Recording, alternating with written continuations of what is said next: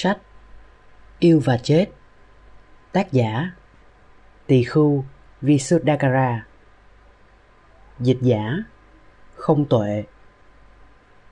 Lời tựa Tôi viết cuốn sách này để chia sẻ vài suy nghĩ về cái chết cho bất cứ ai muốn đọc về những ý nghĩ đó. Những ý nghĩ về việc chúng ta nên đối diện với cái chết như thế nào, với sự can đảm và bình thản, với phẩm cách con người và với một nụ cười nếu bạn thích vậy. Những ý nghĩ về việc làm sao chúng ta có thể đương đầu với sự khổ đau, có thể sống với trí tuệ và từ tâm, hoặc với mức độ từ tâm mà chúng ta có thể chia sẻ được cho đến khi chúng ta lìa đời. Nhưng con người thường không muốn nói đến cái chết. Khi chủ đề này được đề cập đến, thì người ta bắt đầu thấy mất tự nhiên. Đặc biệt, người ta kỹ nói về cái chết trong những dịp vui như là sinh nhật hoặc là tân niên như thể là hệ nhắc đến chữ chết trong các dịp này thì làm mất vui và đem đến sự xui xẻo hoặc chết sớm. Dĩ nhiên, tôi không đồng ý với những quan niệm như vậy. Đối với tôi, đó chỉ là tin dị đoan. Dầu tôi có thể đồng cảm với những ai cho rằng nói về cái chết trong những dịp vui là không tế nhị, tôi vẫn tin việc suy nghĩ thường xuyên về cái chết là điều tốt, là sáng suốt. Kể cả vào những dịp như là sinh nhật hoặc tân niên có thể càng nên làm hơn nữa vào những dịp đó. Tại sao? Bởi vì chúng ta có thể nhận ra rằng chúng ta không thể trẻ hơn chút nào mà lại càng già đi hơn và mỗi năm mang chúng ta đến gần với nghĩa địa hơn. Trong những lúc suy ngẫm như vậy, chúng ta có thể duyệt lại cuộc đời của mình, lượng giá cái vị trí của chúng ta và xem xét chúng ta có đang đi đúng hướng hay không, cái hướng của trí tuệ và từ tâm. Là một thầy tu lúc nào tôi cũng suy niệm về cái chết. Nó nhắc tôi sống một cuộc đời có ý nghĩa hơn, không bỏ uổng một ngày nào. Mặc dù tôi phải thú nhận là thỉnh thoảng tôi cũng lãng phí thời giờ quý báu của mình. Vì như các bạn đã biết, cái tâm thức nhiều khi cũng rất bướng bỉnh và lười biếng. Vì vậy, nhờ suy niệm thường xuyên về cái chết, tôi được nhắc nhở là mình phải biết dành nhiều thời giờ hơn để thực hành thiền định, để rửa sạch những ô uế trong đầu về tham sân si đức phật khuyên chúng ta nên suy nghĩ thường xuyên về cái chết nếu không hàng ngày thì cũng thản hoặc nó sẽ khơi dậy trong chúng ta niệm Samvega, một cảm giác khẩn cấp phải cố gắng nhiều hơn để tiêu diệt sự khổ, phát sinh từ cái tâm si mê ô uế. Tôi thích nói về cái chết, đó là chủ đề tâm đắc nhất của tôi. Tôi có bệnh hoạn không? Được, không sao. Bạn cứ nói là tôi bệnh hoạn hoặc gì đó nếu bạn muốn. Đối với tôi không sao cả. Con người ta, nghĩa là cả tôi lẫn bạn. Phải có quyền căn bản của một con người, được diễn đạt quan điểm và cảm xúc của mình một cách chính đáng, tế nhị, không áp đặt và không bạo động. Không ai có quyền tức giận với một quan điểm của người khác vì họ bày tỏ quan điểm của họ như vậy. Mặc dù rất tiếc là chúng ta nhiều khi quên mất và nổi nóng. Nhưng để trở lại đề tài, tôi luôn luôn suy tư, tôi luôn luôn thắc mắc và vẫn còn thắc mắc tại sao chúng ta sống? Tại sao chúng ta chết? Tất cả những điều đó có ý nghĩa gì? Để làm gì? Với mục đích gì? Để nhằm vào cứu cánh gì? Chắc chắn là đã có rất nhiều câu trả lời đã được đưa ra, và tôi tin rằng sẽ có nhiều người sẵn sàng giải đáp cho tôi những thắc mắc này.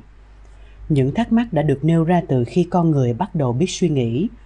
Nhưng tôi không thể nói là tôi thỏa mãn với tất cả những giải đáp đã được đưa ra từ trước tới nay tôi vẫn đang tìm kiếm hiện nay tôi đã là một tu sĩ Phật giáo và đã hành thiền. Tôi đã nguyện nghiêm trì ngũ giới của Đức Phật là không giết hại, không cướp gạt, không phạm tà dâm như là ngoại tình, không nói dối, không uống rượu hoặc dùng thuốc. Ngoài ra, vì là tu sĩ nên tôi còn phải sống độc thân và giữ các giới khác dành cho tu sĩ. Tôi không thể nói là tôi đã tìm được mọi câu trả lời cho những thắc mắc của tôi, nhưng tôi đã tìm được phần nào an ủi và thoải mái qua những lời giảng của Đức Phật. Tôi có thể dựa vào lời dạy của Đức Phật về tỉnh giác và từ bi tâm, và tôi vẫn hành thiền. Có thể một ngày nào đó, tôi sẽ tìm ra câu trả lời. Nếu được như vậy thì tốt quá. Nhưng nếu tôi không tìm ra được thì cũng không sao. Điều quan trọng là tôi đã cố gắng. Ngay cả nếu tôi chết trong lúc đang cố tìm câu giải đáp thì tôi vẫn mừng vì tối thiểu tôi cũng đã cố gắng. Nếu được như vậy thì cuộc đời tôi vẫn có ý nghĩa, ít nhất ở một mức độ nào đó. Và dĩ nhiên, cho tới lúc chuyện đó xảy ra, tôi sẽ cố truyền bá niềm vui và hạnh phúc trong khả năng và cách thức của tôi. Trong cuốn sách này, tôi cố chia sẻ sự hiểu biết giới hạn của tôi về sự sống và cái chết. Tôi cảm thấy mình cần bàn về cái chết một cách thẳng thắn. Chúng ta không nên sợ đề cập đến chủ đề này nếu không vậy thì làm sao chúng ta có thể bàn bạc và học hỏi? Khi chúng ta có thể bàn thảo, học hỏi và thông hiểu, thì đó là điều tốt, bởi vì chúng ta đã có thể chấp nhận cái chết. Chúng ta đã biết rõ hơn nên đối diện với nó như thế nào. Đây là điều rất quan trọng, bởi vì tất cả chúng ta ai cũng phải chết, không có cách gì thoát được chết. Và nếu chúng ta không thể nghĩ đến cái chết ngay từ bây giờ, thì làm sao chúng ta có thể nghĩ đến nó khi chúng ta nằm sắp chết trên giường? Chờ trút hơi thở cuối cùng. Lúc đó, liệu chúng ta có thoát được sự sợ hãi và hoang mang rối rắm không? Cho nên, tốt hơn hết, chúng ta nên tìm hiểu tất cả về cái chết ngay bây giờ. Chắc chắn nó sẽ có lợi cho chúng ta. Và rồi chúng ta không sợ hãi nữa. Chúng ta sẽ có tự tin, và khi cái chết đến, chúng ta sẽ ra đi với một nụ cười. Chúng ta có thể nói, này cái chết cứ làm cái gì tệ nhất mà ngươi có thể làm đi, ta biết ngươi rồi và ta có thể mỉm cười. Tôi viết cuốn sách này với mức thẳng thắn và lôi cuốn nhất mà tôi có thể làm được. Tôi ráng không quá lý thuyết hoặc cứng nhắc. Tôi muốn bạn thích thú khi đọc quyển sách này. Cười khúc khích ở những đoạn nào làm bạn cười và thu thập được một hai điều bạn thấy hữu ích trong cuộc sống, trong tình thương yêu và trước cái chết ngoài ra, không phải tôi viết như là một thầy tu viết cho người thường đọc, nhưng là như một con người viết cho một con người. Do đó, tôi viết hơi phóng khoáng với mục đích truyền đạt, vươn tới con tim. Tuy nhiên, tôi không biết là mình đã thành công hay thất bại đến mức nào, chỉ có bạn là người phán đoán chính xác nhất. Vì tôi là một tu sĩ phật giáo, người đọc sẽ nhận ra rằng nội dung chứa đựng nhiều quan điểm và khái niệm nhà phật. Dĩ nhiên và giá trị như lòng thương yêu và từ tâm là trùm khắp, không thuộc vào tôn giáo nào, mà của tất cả mọi tôn giáo. Tôn giáo nào cũng dạy thương yêu và từ tâm, tôn giáo nào cũng tốt hết, nhưng chính chúng ta không làm theo đúng tôn giáo của mình. Cho nên, chúng ta nhân danh tôn giáo để giết chóc, tàn hại và gây đau khổ. Chính chúng ta là người phải gánh chịu trách nhiệm chứ không phải ai khác. Trách nhiệm không phải ở các tôn giáo hoặc các nhà khai sáng tôn giáo vì các vị đó chỉ toàn là dạy thương yêu, trí tuệ, khoan dung, tha thứ và từ tâm. Nếu chúng ta thoát ra sự u mê của chúng ta, thì ta có thể thương yêu thật sự. Chúng ta có thể sống chung như anh chị em ruột thịt, bằng sự lượng thứ, kiên nhẫn và thông cảm, với lòng yêu thương và từ tâm. Tôi viết cuốn sách này chủ yếu cho phật tử, nhưng những người không phải đạo phật cũng có thể đọc và tìm ra vài lợi ích thấu hiểu và thông cảm với nhau được. Tối thiểu, họ sẽ biết về quan điểm phật giáo, góc nhìn và hiểu biết của phật giáo, biết được quan điểm của mỗi bên là điều tốt, vì điều đó sẽ đem tới thêm sự chấp nhận, cảm thông và hiểu biết về cách tiếp cận vấn đề và niềm tin của mỗi bên. Tôi hoàn toàn không có ý định muốn thuyết phục ai theo đạo mình. Điều đó cần phải thật rõ ràng, cần phải để mỗi người theo đạo của họ và theo một cách thuần thục vì như đức đạt lai lạt ma, người đã đạt giải nobel hòa bình từng nói, từ tâm tụ trung là tinh túy của mọi tôn giáo. Tôi cố gắng chia sẻ sự hiểu biết của tôi trong phạm vi khả năng của tôi, nhưng tôi biết chắc là sẽ có những thiếu sót không chỗ này thì cũng chỗ khác. Hoặc giả, có những chỗ mà người đọc có cách diễn dịch hoặc hiểu biết khác. Bạn có thể không thích hoặc bất đồng ý với một số điều tôi nói. Hoặc bạn có thể không thích cách tôi nói bạn có thể cho rằng cách tôi nói là không thích hợp, xúc phạm, thiếu tế nhị, quá nặng tình cảm, thô lỗ, méo mó, vô lý hoặc gì đó. Điều đó cũng không sao, cũng tự nhiên thôi. Chỉ cần có hai người với nhau là đã có vài bất đồng ý kiến. Bạn chỉ việc từ khước những điều bạn không đồng ý, coi như vứt ra ngoài. Bạn không cần phải chấp nhận tất cả những điều tôi nói. Vả lại, tại sao bạn phải chấp nhận? Lẽ dĩ nhiên bạn có đầu óc tốt đẹp riêng của mình và bạn có thể và phải suy nghĩ và quyết định cho bản thân bạn. Chúng ta có thể đồng ý về việc chúng ta không đồng ý với nhau và vẫn còn là bạn tốt với nhau. Như vậy có được không? Vì tinh hoa cốt lõi của sự trưởng thành về tinh thần là điều tuyệt vời nhất. Chỉ có mỗi người chúng ta mới có quyền định đoạt chân thành và trung thực cho chính chúng ta. Những điều chúng ta có thể cảm thông và những gì chúng ta không thể chấp nhận chính đức phật đã nói rằng, tốt hơn cả là chúng ta phải xem xét, điều tra và xác minh cho chính mình trước khi chúng ta chấp nhận bất cứ điều gì. Ngay cả lời nói của đức phật cũng cần phải đem ra cứu xét kỹ càng như vậy. Nói cho cùng, đức phật không cho phép một ngoại lệ nào. Ngài không bao giờ bảo chúng ta chỉ việc tin vào lời ngài nói và khước từ những gì người khác nói. Ngược lại, ngài bảo chúng ta phải điều tra thực hành và xác minh cho chính chúng ta. Nếu chúng ta thấy lời giảng nào đó là tốt, lành mạnh và đưa đến sự tiệt trừ tham sân si, thì chúng ta có thể chấp nhận. Bằng không, chúng ta nên khước từ. Đấy là lời khuyên dạy tuyệt vời. Do đó, theo hướng phật chỉ, tôi luôn luôn ưa nói, đừng tin gì hết, mà phải suy nghĩ, thực hành và xác minh cho chính mình. Đối với tôi, đó là cách tiếp cận hay nhất và an toàn nhất nhưng nếu tôi có các sai lầm nào khi viết cuốn sách này, tôi xin lỗi và xin tha thứ. Xin cầu mong tất cả mọi người được vui sướng. Xin cầu mong tất cả chúng ta đều được trí tuệ và hạnh phúc, theo cách riêng của mỗi người.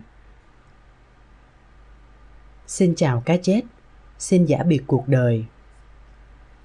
Một ngày nào đó khi tôi chết, vì tôi chắc chắn rằng sẽ chết, tôi muốn chết với một nụ cười trên môi. Tôi muốn ra đi một cách bình an muốn chào đón cái chết như một người bạn, muốn được nói một cách thật vui vẻ. Xin chào cái chết, xin giả biệt cuộc đời. Tôi có thể tưởng tượng tôi nói chuyện với cái chết, có lẽ cuộc đối thoại sẽ diễn ra như sau. Xin chào cái chết, ngươi có khỏe không? Ta đã chờ đợi ngươi từ lâu lắm rồi. Ta đã trông đợi ngươi suốt cuộc đời ta. Đến bây giờ ngươi mới đến đón ta đi đó ư. Đã đến lúc ta phải đi rồi chăng? Vâng vâng cái chết ơi, ta ra đi đây. Xin kiên nhẫn một chút. Ta sẵn sàng rồi, bộ ngươi không thấy ta đang cười đấy sao? Đã từ lâu ta dự định chào mừng ngươi bằng một nụ cười. Vâng cái chết, ta hiểu. Nhưng không cần phải xin lỗi. Ta biết ngươi làm bổn phận của mình mà thôi. Ta không cần trách móc gì ngươi hết. Không có oán giận gì hết. Ta hiểu, đây không phải là chuyện thù cá nhân. Như ta đã nói, cái chết ơi ta đã chờ giây phút này suốt cuộc đời rồi. Chờ để xem ta có gặp ngươi với một nụ cười hay không. Chờ để xem tối thiểu ta có thể cảm hứng được trong cái chết hay không, nếu chưa cảm hứng trong cái sống. Giờ đây, ngươi cho ta cái cơ hội này và ta xin cảm ơn ngươi. Vâng ta đã nghe nói nhiều về ngươi, rằng ngươi không chờ đợi ai hết, rằng ngươi sẽ đến như một tên trộm giữa đêm, rằng ngươi sẽ không mặc cả với ai hết, rằng ngươi sẽ không bao giờ để ai nói không với mình cái chết ơi, không sao đâu, ta sẽ đi với ngươi một cách hân hoan. Ta mệt lắm rồi, cái cơ thể này giống như một cái vỏ bị bể.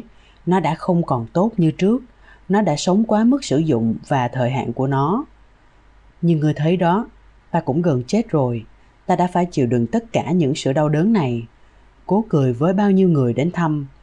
Cái chết ơi, ta nói thật với ngươi nghe, ngươi lẽ ra nên đến sớm hơn. Sau bao nhiêu cơn đau ta đón mừng ngươi như một vị cứu tinh từ trời rơi xuống. Nhưng nãy giờ nói đủ rồi. Cái chết ơi, thôi đừng dây dưa nữa. Chúng ta hãy đi. Hãy tới cầm tay ta này. Và tôi sẽ ra đi, như tôi đã từng luôn mơ ước, với một nụ cười trên môi. Còn có cách nào chết đẹp hơn? Những người đến đứng xung quanh tôi không cần phải khóc.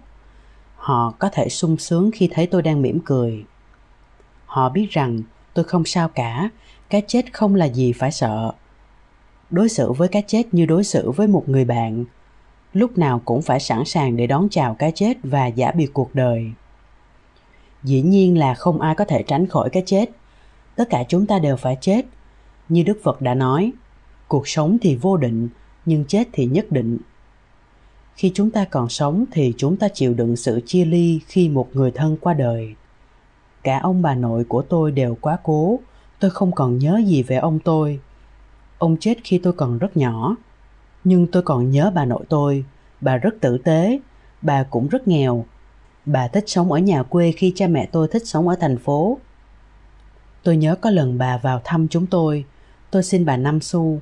Bà tức thì lấy bóp lục ra năm xu đưa cho tôi. Vào thời đó, năm xu cũng lớn, có thể mua một cục đá bào hoặc một ly nước đá ngọt. Nếu bạn uống nước dừa do người Ấn bán, bạn có thể mua tới 2 ly, và với 5 xu, bạn cũng có thể mua được 5 cục kẹo. Cha tôi chết khi tôi được 10 tuổi. Tôi còn nhớ khi đến thăm ông lần chót vào một buổi tối ở tổng y viện, trong khi ông nằm chờ chết vì bệnh lao và các biến chứng khác. Tôi nhớ mẹ tôi nói với ông, Abe, thằng Johnny con mình vào thăm mình này. Cha tôi không nói được tiếng nào. Mũi ông có ống dẫn dưỡng khí đút vào. Ông có vẻ nhìn tôi một cách yếu đuối. Tôi còn quá nhỏ. Lúc đó tôi không biết chết là gì, mặc dù bây giờ thì tôi biết rõ hơn. Người mẹ tội nghiệp của tôi chịu đựng nhiều nhất. Bà đã thấy quá nhiều cái chết và cuộc đời bà khổ từ lúc nhỏ. Đối với bà, cuộc đời dứt khoát không phải là một màu hồng. Một trong những người anh của tôi chết lúc còn sơ sinh.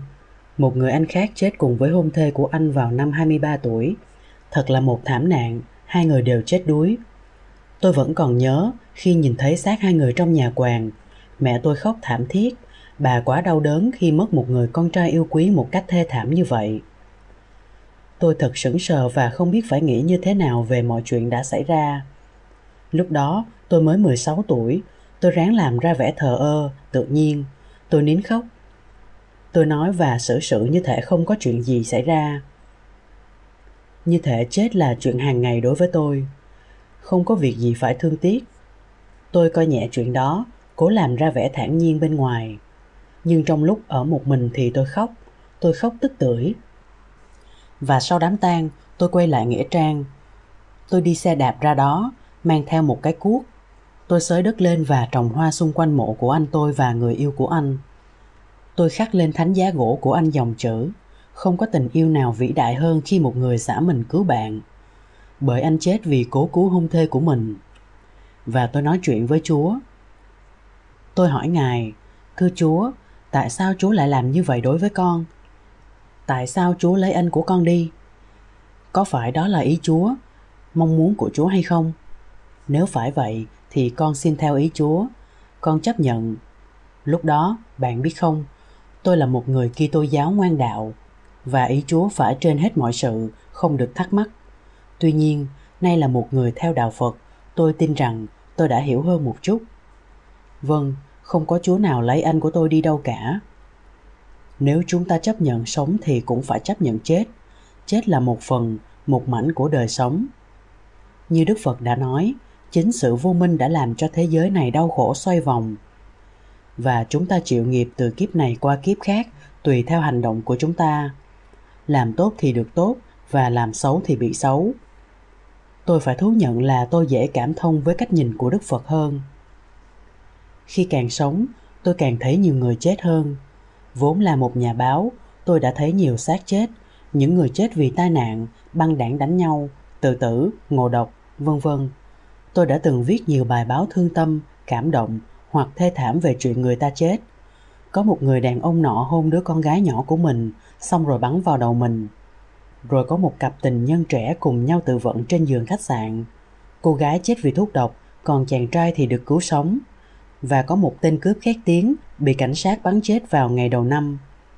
Anh ta bị truy nã và không kịp sống đến hết ngày tết. Đối với tôi, thì đó chỉ là thêm một chuyện để đăng báo. Lúc đó, tôi không suy nghĩ sâu xa gì về cái chết tất cả những chuyện đó làm tôi mất hết cảm giác. Tôi chỉ cần biết làm sao để có bài đăng hay nhất trên trang nhất. Tôi ít khi có tình cảm hoặc thương hại gì cho các nạn nhân xấu số đó cả. Lúc đó, tôi khá cứng rắn và ích kỷ, chỉ biết lo cho bản thân tôi. Sau này, khi là một thầy tu, tôi lại gặp nhiều chuyện chết chóc. Lần này thì có cảm xúc và từ tâm hơn. Khi tôi ví người bệnh, tôi thấy thương cảm cho họ. Tôi ráng hết sức mình để an ủi họ nếu người bệnh là phật tử, tôi đọc kinh phật cho họ, tôi nhắc nhở họ lời của đức phật. Cơ thể có thể bệnh, nhưng đừng để tinh thần bị bệnh. Chúng ta có thể không làm được gì cho cơ thể chúng ta, nhưng chúng ta có thể làm được cho tinh thần. Chúng ta có thể giữ vững tinh thần dù đang bị bệnh. Chúng ta có thể giữ tỉnh giác minh mẫn. Chúng ta có thể theo dõi cơn đau lúc lên lúc xuống. Thấy nó đến và đi từng đợt. Chúng ta có thể hiểu được bản chất của sự khổ chúng ta có thể chạm trán nó và học hỏi từ nó. Nó có ở đó như là một sự thử thách, xem ta có hiểu bản chất của cuộc sống là như thế nào hay không. Có hiểu rằng không có một cái ngã vĩnh cửu ở đây mà là một sự thay đổi liên tục của sinh và tử, giống như dòng sông chảy không ngừng. Ta có thể hiểu được rằng chính sự si mê, ham muốn, dính mắc, giận dữ, sợ hãi, vân vân là nguyên nhân của sự khổ đau của ta hay không. Với sự hiểu biết như vậy chúng ta có thể vùng lên đương đầu với cơn đau. Chúng ta có thể vượt qua nó một cách dễ dàng. Chúng ta có thể thấy bình tĩnh và êm dịu mà chẳng có chút chán nản nào.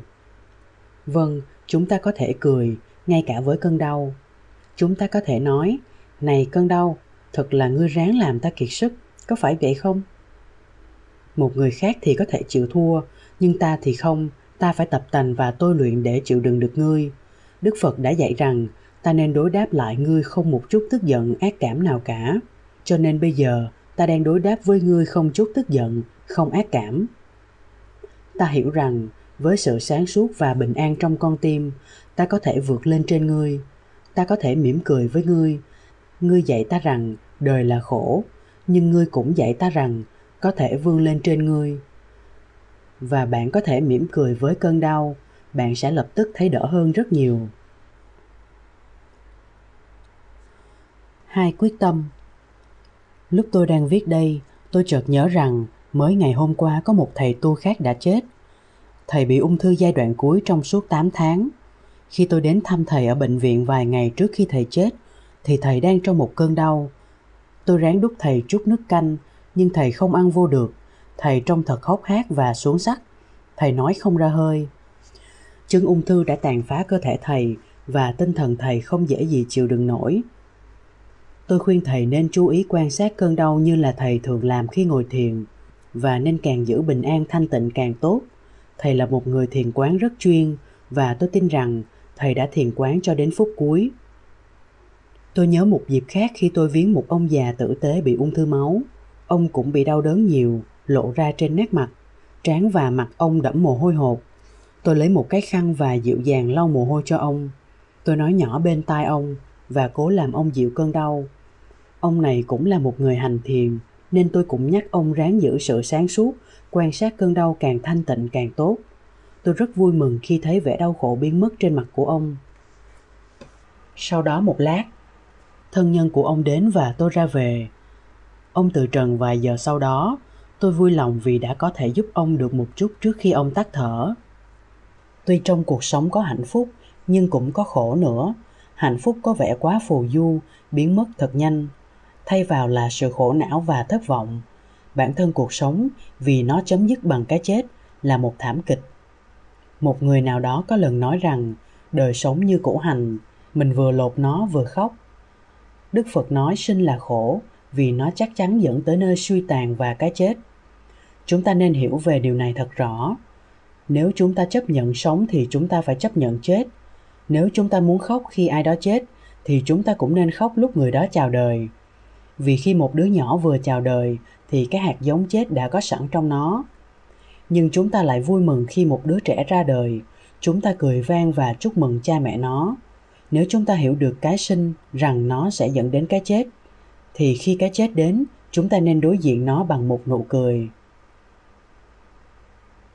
Sau khi thấy người ta chết trong đau đớn như thế nào, cơ thể họ bị bệnh tật làm suy tàn và sau khi thấy mọi cuộc đời đều chấm dứt bằng cái chết một sự thật mà tôi nhận ra rõ nhất, mỗi lần tôi đi tụng đám tang, trong đầu tôi nảy ra hai quyết tâm.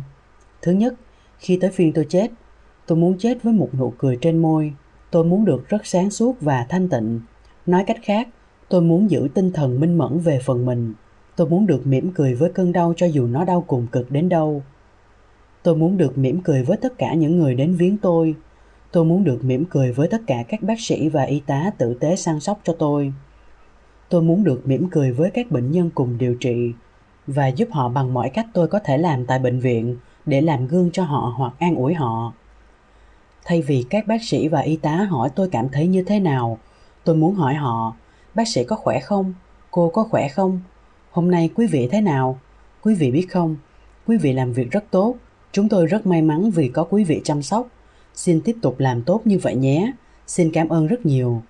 Và với các người phật tử thăm tôi tôi sẽ giảng pháp tôi sẽ nói nhìn tôi đây tôi sống dở chết dở, thế là hết. Quý vị có biết không?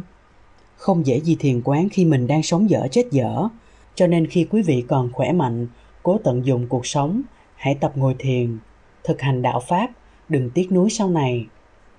Đừng chờ tới khi quý vị bị bệnh gần chết thì lúc đó sẽ quá muộn. Nhưng nếu quý vị thiền tập ngay bây giờ thì quý vị khi bị bệnh, việc đối diện với cơn đau sẽ không quá khó. Quý vị sẽ có thể quan sát nó và ngay cả vượt lên trên nó. Quý vị biết không, Đức Phật nói với chúng ta rằng mọi thứ đều vô thường. Nếu chúng ta thiền quán chăm chỉ một chút thì chúng ta có thể hiểu được sự thật về lẽ vô thường một cách sâu xa hơn, đến mức chúng ta sẽ không quá dính mắc, quyến luyến với cái tâm thức và cái thân xác này. Chúng ta sẽ biết chắc rằng cái thân xác này không phải là của chúng ta, cái tâm thức này cũng không phải là của chúng ta. Hiểu được như vậy, chúng ta sẽ có thể buông ra, chúng ta sẽ không quá dính mắc vào những cái ái dục thô tục của cuộc đời. Chúng ta có thể sống khôn ngoan hơn, chúng ta có thể già nua một cách thanh nhã và chúng ta không phải sợ chết. Đức Phật nói rằng cái khổ gắn liền với cuộc đời và chúng ta phải học cách để sống với cái khổ và vượt lên trên cái khổ. Chỉ cần áp dụng tỉnh giác trong cuộc sống hàng ngày và bằng cách hành thiền, chúng ta có thể nắm vững sự thật của cái khổ. Chúng ta đã thấu hiểu sự khổ, chúng ta sẽ nỗ lực dứt bỏ nguồn gốc gây ra sự khổ, đó là lòng ham muốn, sự dính mắc vào cuộc sống, vào cám dỗ dục lạc của thị giác, thính giác, khứu giác, vị giác và xúc giác.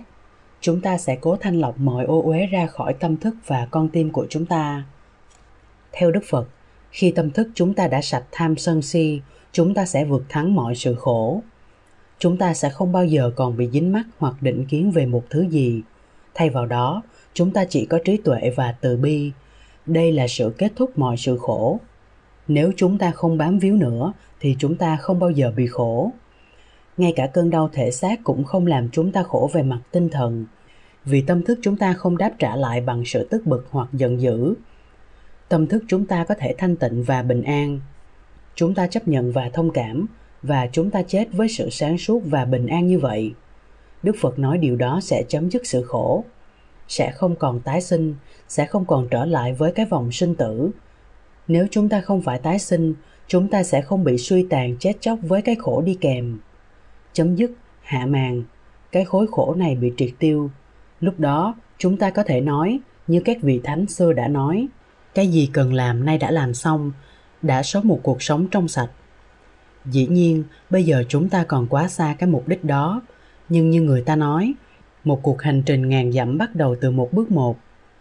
Cho nên, tôi là người lạc quan. Vâng, tôi là một người theo đạo Phật và là một người lạc quan. Ai nói người theo đạo Phật là bi quan? và tôi tin rằng mỗi bước ta đi trên con đường trí tuệ sẽ mang chúng ta một bước gần đến đích hơn cái đích niết bàn nơi chấm dứt của mọi sự khổ và vì là người lạc quan tôi nghĩ rằng chúng ta sẽ đạt đến đích sớm chứ không muộn nói chuyện với đóa hoa và như vậy khi tôi nằm trên giường bệnh tôi thích giảng pháp cho những người đến viếng tôi hoặc bất cứ ai muốn nghe ngoài ra tôi có thể gửi hoa tặng bạn bè bên ngoài tôi có thể gửi kèm một tấm thiệp với lời nhắn đại khái như vậy. Chào bạn, bạn có khỏe không? Bạn có thích hoa này không? Hoa đẹp lắm phải không? Bạn có thì giờ nghĩ một chút để chiêm ngưỡng vẻ đẹp của hoa và hít ngửi mùi thơm của hoa không? Và khi bạn nhìn vào một đóa hoa, bạn có thấy ánh mắt long lanh của người thân hoặc của con bạn không? Hay là bạn đang quá bận rộn, quá lo lắng với các kế hoạch và tham vọng ngoài đời, theo đuổi tiền tài và danh vọng? Bạn tôi ơi, bạn có suy xét kỹ cái bản chất của lẽ vô thường, không có gì vĩnh cửu chưa? Mọi sự đều phai mờ và chết hết. Và khi chúng ta còn sống, chúng ta cần sống một cách có ý nghĩa để sau này không hối tiếc. Như đóa hoa đang héo, tôi cũng sắp chết. Nhưng tôi gửi đến bạn lời chúc lành, cầu mong bạn được sức khỏe và hạnh phúc. Tôi hy vọng bạn có đủ thì giờ cho người thân và cho việc thiền tập. Bạn biết không, làm ra tiền mua đồ đạc sang trọng hưởng thụ lạc thú không phải là tất cả những chuyện đó có thể làm bạn thấy thích thú được một thời gian nhưng thực ra có lòng tốt và thương yêu thì quan trọng hơn nó sẽ cho bạn nhiều tội nguyện và hạnh phúc hơn tha lỗi tôi đã thuyết giảng những câu chuyện tẻ nhạt này. Nhưng xin lắng nghe lời tôi nói của một người sắp từ trần, cho phép ông ta nói hết ý. Đúng vậy, giờ bạn đang còn sống, bạn nên ban phát niềm vui và hạnh phúc càng nhiều càng tốt. Tha thứ tất cả mọi người, đừng ghim khúc hoặc thù hằn ai. Luôn luôn nhớ rằng, cuộc đời rất ngắn ngủi và sớm muộn gì ai cũng chết cả, và thương yêu là cho chứ không nhận tình thương yêu là cho chứ không đính kèm một điều kiện nào. Tình thương yêu không chờ được đáp lại. Hãy cố nuôi dưỡng loại tình yêu đẹp đẽ này. Bạn cũng vui luôn nhé. Và tôi kết thúc với một lời tái bút. Bạn giữ mình nhé. Bạn không cần phải đi thăm tôi, nhưng bạn có thể vui dùm cho tôi, vì tôi đang mỉm cười, và mừng rằng tôi có thể chết với một nụ cười trên môi. Xin giả biệt và chúc bạn may mắn. Và nếu tôi không nói nên lời vì bệnh tôi quá nặng tôi vẫn sẽ nở nụ cười cho thấy rằng mọi việc đều tốt cả. Rằng cơn bệnh chỉ chiếm được cơ thể tôi chứ không chiếm được phần tâm thức tôi. Như thế, một người có thể tạo niềm tin cho người khác ngay cả lúc mình đang bị bệnh. Lúc đó, người ta càng thấu hiểu đạo pháp hơn và tu tập nhiều hơn.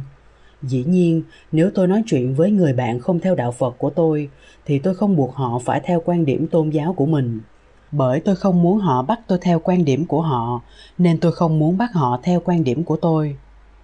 Chúng ta phải tôn trọng quan niệm tôn giáo lẫn nhau và chỉ từ bi lẫn nhau.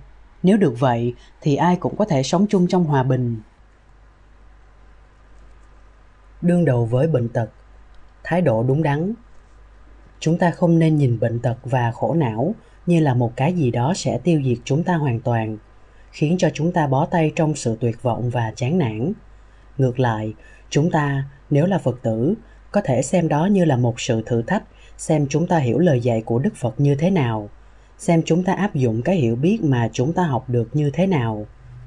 Nếu chúng ta không thể đương đầu bằng ý chí, nếu chúng ta suy sụp, thì điều đó chứng tỏ rằng mức hiểu biết đạo pháp, sự luyện tập của chúng ta vẫn còn yếu. Do vậy, đây là một thử thách và là một cơ hội cho chúng ta xem chúng ta thấu triệt sự tu tập của chúng ta đến mức nào. Lại nữa, bệnh tật lại là một cơ hội cho chúng ta trau dồi kiên nhẫn và bao dung. Làm sao chúng ta có thể thực hành và phát triển những đức ba la mật, đức toàn hảo như là tánh kiên nhẫn nếu chúng ta không bị thử thách, nếu chúng ta không bị đặt vào những điều kiện khó khăn và nặng nề? Theo cách này thì chúng ta xem bệnh tật như là một cơ hội cho chúng ta trau dồi thêm kiên nhẫn chú thích, mười đức ba la mật là bố thí, trì giới, hy sinh, trí tuệ, tinh tấn, nhẫn nhục, thành thực, quyết tâm, từ bi và thanh tịnh. Mọi bồ tát, tức là những ai muốn thành phật, đều phải trau dồi các đức tính này. Mọi phật tử cũng phải trau dồi các đức tính này tới một mức nào đó trước khi có thể đạt thành giác ngộ do phật dẫn dắt. Chúng ta cũng có thể xem sự khỏe mạnh không phải như là không có bệnh, mà ngược lại xem khỏe mạnh như là cái khả năng có thể bị bệnh và khả năng để học tập và phát triển từ đó vâng sự định nghĩa tân kỳ này về sức khỏe phát xuất từ một số chuyên gia y học như là bác sĩ Paul Pearsall thuộc Bệnh viện Sinai ở Detroit, Hoa Kỳ.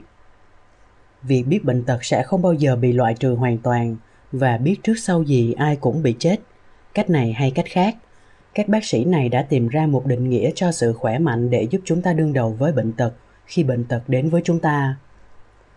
Cho dù chúng ta có tạo ra máy móc, phương pháp thuốc men tân kỳ, con người vẫn chịu khuất phục trước bệnh ung thư, S, bệnh tim và hàng đống bệnh khác, có phải đúng vậy không? Rốt cuộc rồi thì không có lối thoát, chúng ta phải hiểu và chấp nhận sự thật này. Để mà khi chuyện phải đến và chúng ta phải ra đi, chúng ta có thể ra đi một cách thanh thoát. Dĩ nhiên, chúng ta sẽ cố chữa bệnh hết sức mình, nhưng khi chúng ta thất bại và cơn bệnh tiếp tục phát triển, mặc dù chúng ta đã cố gắng tối đa, chúng ta phải chấp nhận và thích nghi với điều không tránh được. Phân tách cho cùng điều quan trọng không phải là chúng ta sống thọ bao lâu mà là chúng ta sống khỏe được bao nhiêu. Kể cả cách chúng ta chấp nhận bệnh tật một cách dễ dàng đến mức nào và cuối cùng là cách chúng ta có thể chết một cách nhẹ nhàng như thế nào. Về điểm này bác sĩ bernie siegel đã viết như sau trong cuốn sách an bình, yêu thương và lành bệnh của ông. Các bệnh nhân hiếm có, vượt hơn mức tầm thường là những người không cố tránh chết. Họ cố sống trước khi chết. Do đó, họ là những người thành công, bất kể kết cục cơn bệnh của họ như thế nào. Vì họ đã chữa lành cuộc đời của họ, cho dù họ không chữa lành căn bệnh của họ.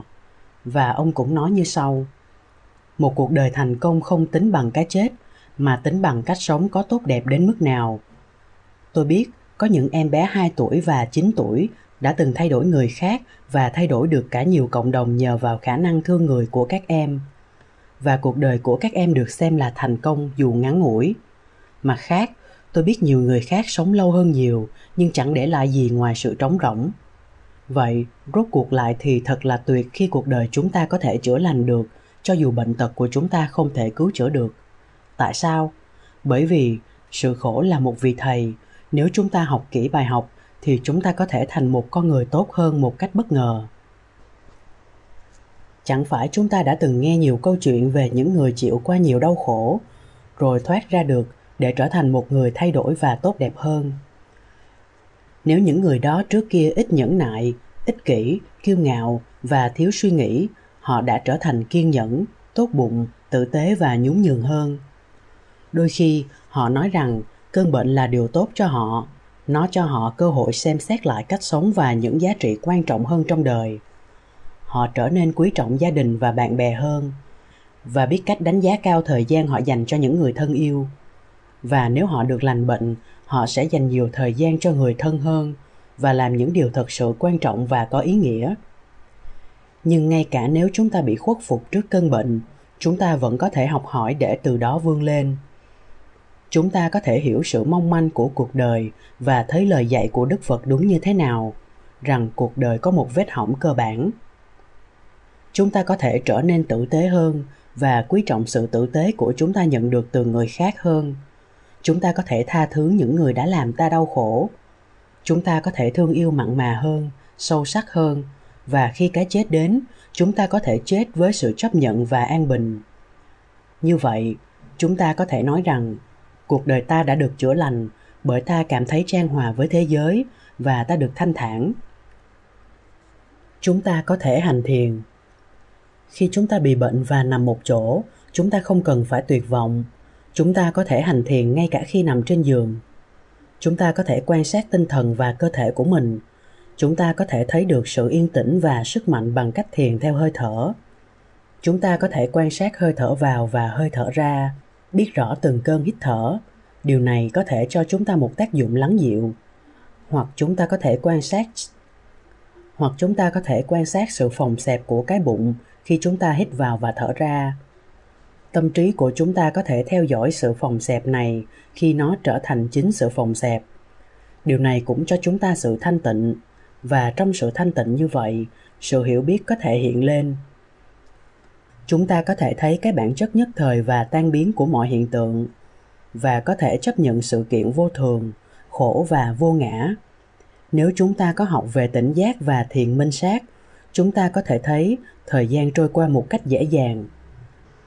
Có nhiều đối tượng mà chúng ta có thể quan sát từ bất cứ oai nghi nào như nằm ngồi, đi đứng chúng ta biết mình đang ở tư thế nào và nhận biết những cảm giác đang nổi lên trong cơ thể. Chúng ta có thể quan sát những cảm giác đó với một tinh thần vững chãi và yên tĩnh. Và dĩ nhiên, tâm thức chúng ta cũng là một đối tượng để quan sát. Như vậy, chúng ta có thể quan sát các trạng thái của tâm thức. Tất cả mọi thứ đều có thể được quan sát như buồn bã, chán nản, rây rứt, lo âu, suy nghĩ và tất cả rồi sẽ đi qua nhường lại cho sự thanh thản, bình an và trí tuệ. Các trạng thái thiện hay bất thiện sẽ đến rồi đi. Chúng ta sẽ có thể nhìn thấy tất cả với sự hiểu biết và thanh tịnh. Chú thích, thiền minh sát là thiền vipassana hay là thiền quán. Trong thiền minh sát, người thiền dùng chánh niệm tỉnh thức để quan sát bản chất của hiện tượng tâm linh và thân xác. Cuối cùng, nhận chân các đặc tính của vô thường, khổ và vô ngã hết chú thích. Đôi khi chúng ta có thể thể hiện từ bi tâm, lần này qua lần khác, chúng ta có thể chúc mọi người. Mong mọi người được khỏe mạnh và hạnh phúc. Mong họ không bị tác hại và nguy hiểm. Mong họ không bị khổ về tinh thần. Mong họ không bị khổ đau về thể xác. Mong họ lo cho bản thân một cách vui vẻ.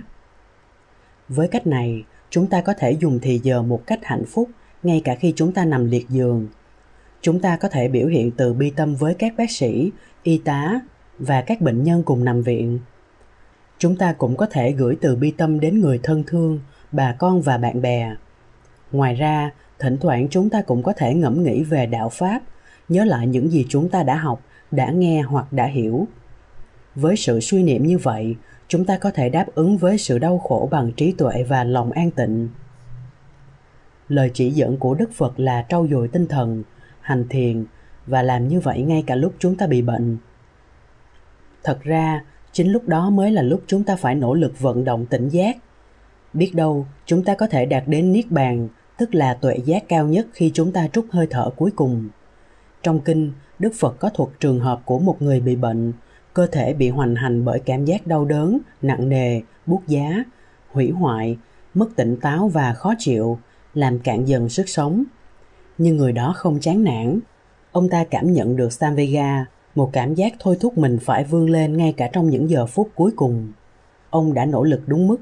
Đức Phật nói, với tâm thức hướng về cõi Niết Bàn, ông đã thể nhập chân như, ông chứng đắc được bằng tuệ giác trực chỉ,